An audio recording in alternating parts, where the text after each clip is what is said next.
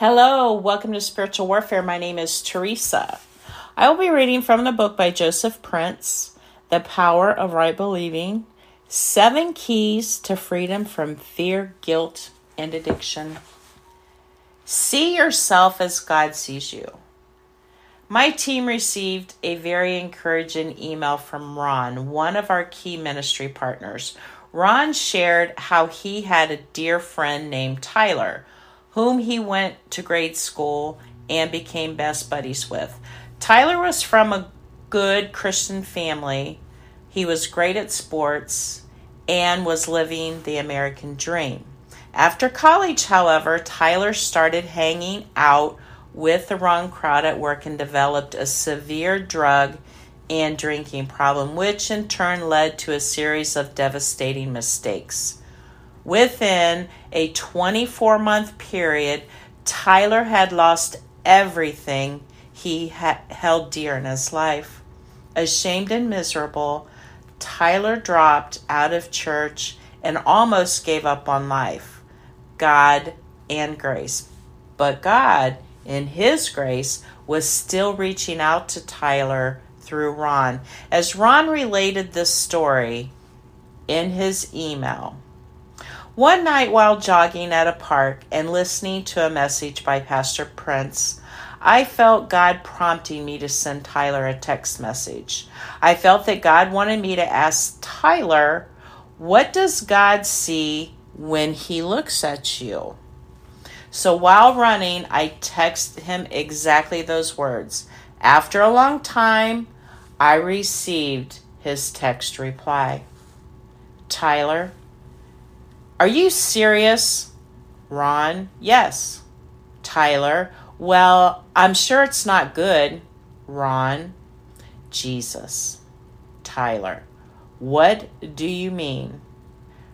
Ron, I mean when God looks at you, he sees Jesus. 30 minutes later, I got this message from Tyler. Thanks, man. You don't know how badly I needed to hear that. Would it bless your heart to know that the text Ron sent Tyler is the very message God wants you to receive today? I believe, like Tyler, thousands upon thousands of believers go through life believing God's love for them depends on their actions. So many honestly believe that God is ashamed of them because of their mistakes and failures. They have either not heard or have forgotten that Jesus didn't only pay for our sins, but he also took all of our shame. Somewhere along the way, we have lost sight of how God's grace abounds. Much more, we have underestimated the measure of his grace. Jesus didn't only pay for our sins, but he also took all of our shame.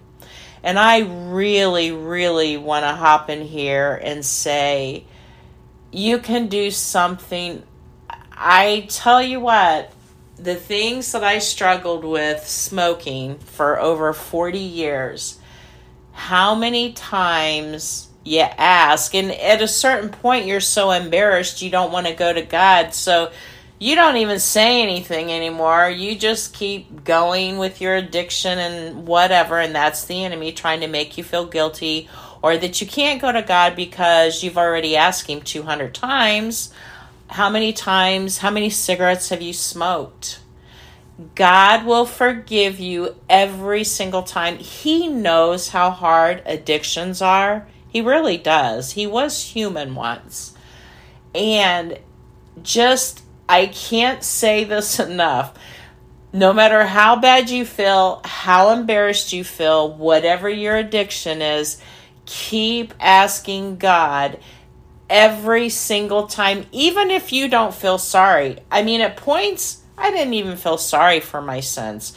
So that even though I know it was wrong, I didn't feel sorry. So this is what I said. I said, God, please forgive me for not being sorry.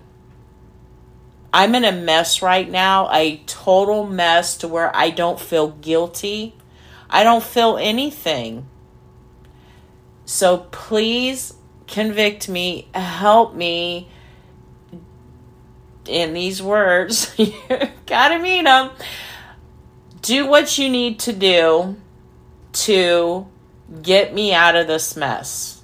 And believe you me, sometimes you won't like his way, but he'll help you. But again, don't quit going to God. Even if you feel embarrassed, and even if you say it and do it every single day, God, I'm really sorry. And sometimes you just sit there and hang your head and you think what you want to say to God, but you won't say it because you're basing this on works and you messed up again, but that's not what God's about. It's not about good works. It's his grace, his love. His, he loves you so much. He understands. That doesn't mean we're not going to pay a price for our sins that we've committed. We're not going to get off scot free. So, my advice to you is just say, God, do what you need to do and let's get this over with because I can't continue down this road. I just, I can't, and I just want to get this over with. It's up to you, but just please never, never, never think that God is going to look away from you because he loves you. His grace abounds much more. That's in Romans 5:20. We have underestimated the measure of his grace. Jesus didn't pay only pay for our sins, but he also took all of our shame. Don't forget that.